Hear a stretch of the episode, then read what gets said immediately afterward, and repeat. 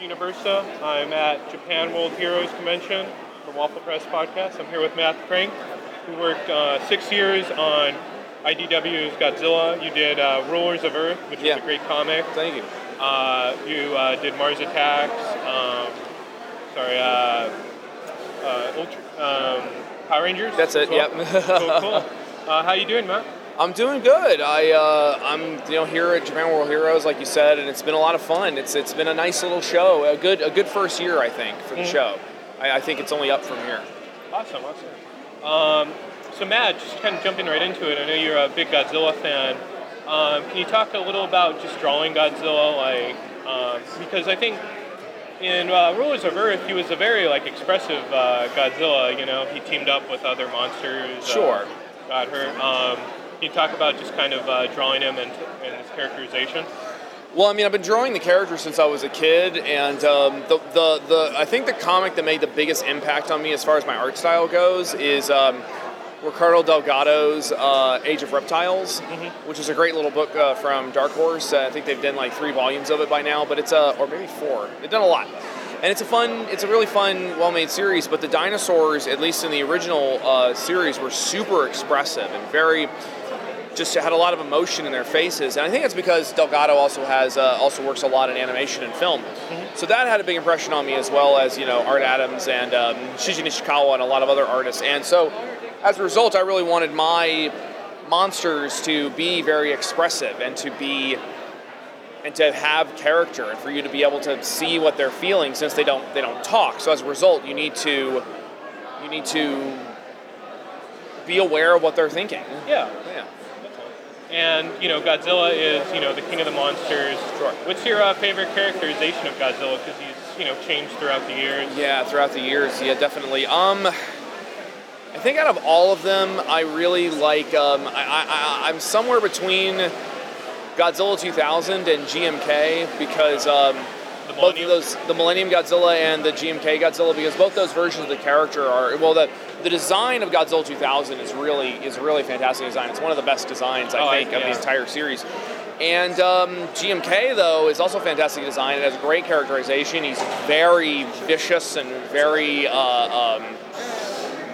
just mean, and I like that about him.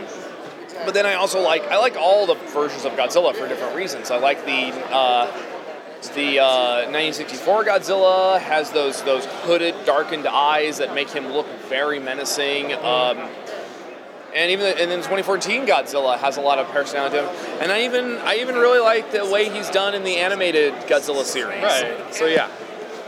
And Matt, so just kind of, you mentioned the Legendary Godzilla.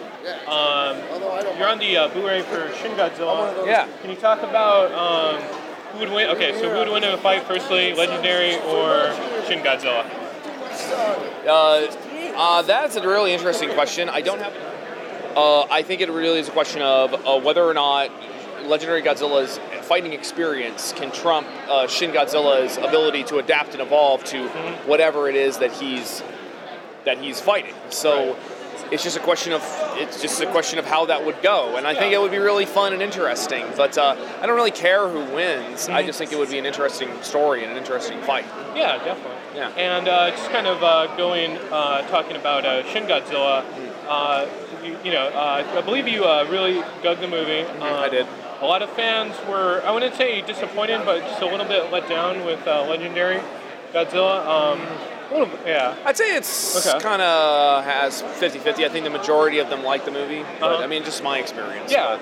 But, yeah. How would you say, what to you really was, worked in Shin Godzilla that, fans, kind of accepted the film? Well, the Shin Godzilla is a really interesting film because it's kind of purely distilled. It's a pure distilled disaster film, and it's about Godzilla, and it's about this new interpretation of Godzilla showing up, and it's about the characters who are adults. They're fully formed characters. They don't have arcs because they don't really need arcs. They're professionals, and this is them dealing with the problem to the best of their abilities, and so that's kind of what Shin Godzilla is about. Is about these characters reacting to the problem, right? And the Legendary Godzilla film, I think, is a fine film. I think it's fairly successful and it's well made. I genuinely enjoy the film. I wouldn't have seen it 9 times in the theaters if I hadn't. Right. But in retrospect, I think that there are just some issues with how it's structured and how it's presented, just structurally and from a script perspective. Mm-hmm. And I think that it's Bryan Cranston's a hard act to follow regardless. Yeah.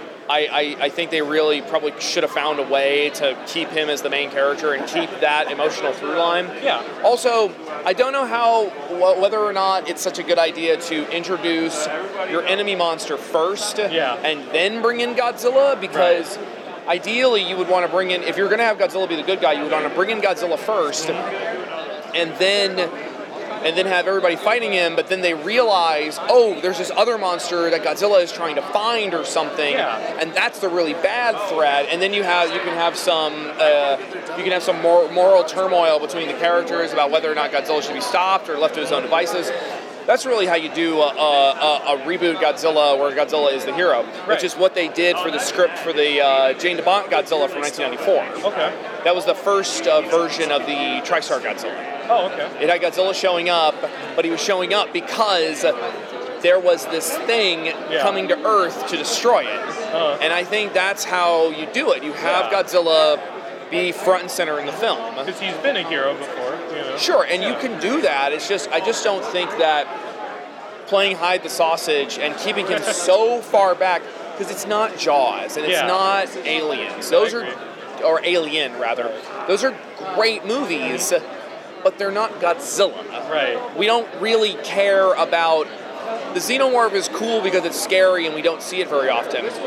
Jaws is scary and cool, but we don't see him very often, and that's the part of it. Godzilla's not really scary. He's the reason we're there. We want to. That was one thing I wanted more than anything else in the film, was I wanted to drink him in. I just wanted to see him in all of his glory. Yeah. And you don't really get to see that. And it's behind like a building or behind smoke. And that stuff is all great. Yeah. It's just, I just wanted a little more just glamour shots of him. But you know what?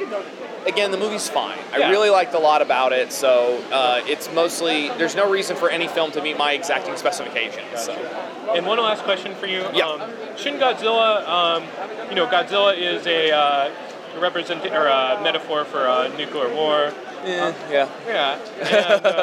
it's mutated so many times, but go ahead. And Shin Godzilla, it seemed like it was dealing with a lot of themes with the Fukushima disaster and just how Japan felt about that. Sure. Do you feel like Godzilla's the strong, he's a strong character when it's more so dealing with real world themes?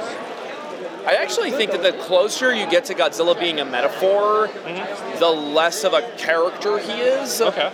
And it just, here's the thing. It depends on the kind of movie you want to make. Because I see so many people saying, oh, well, Shin Godzilla is the perfect Godzilla movie, or the Legendary Godzilla is like the ideal Godzilla. Or insane. There is no ideal Godzilla. There's no true Godzilla. I mean, the new anime Godzilla, he's supposed to be a giant plant lizard. He's basically Biollante without the meddling scientist who probably just needs therapy.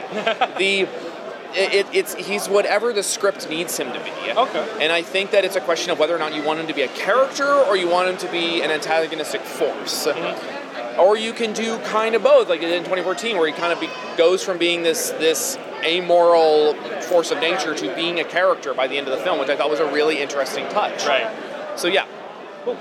And Matt, what are you working on now? Where can people find you at? Well, if you just Google Matt Frank and Godzilla, you'll find my stuff pretty easily. I'm on Twitter and Tumblr and Instagram and DeviantArt if you just Google me, you'll find my stuff. You can follow me on Facebook, too. Okay. I am working on some pretty big stuff I can't really talk about. It's going to be huge, though. I think it's really exciting. Mm-hmm. I think when Kaiju fans find out about what I'm working on, they're going to lose their collective monkey minds. Okay. So hopefully, I hope we'll see. So, definitely. Yeah. We'll definitely check it out, then. Thank you for joining us, Matt. It was a pleasure. Happy to do it. Thank you so much.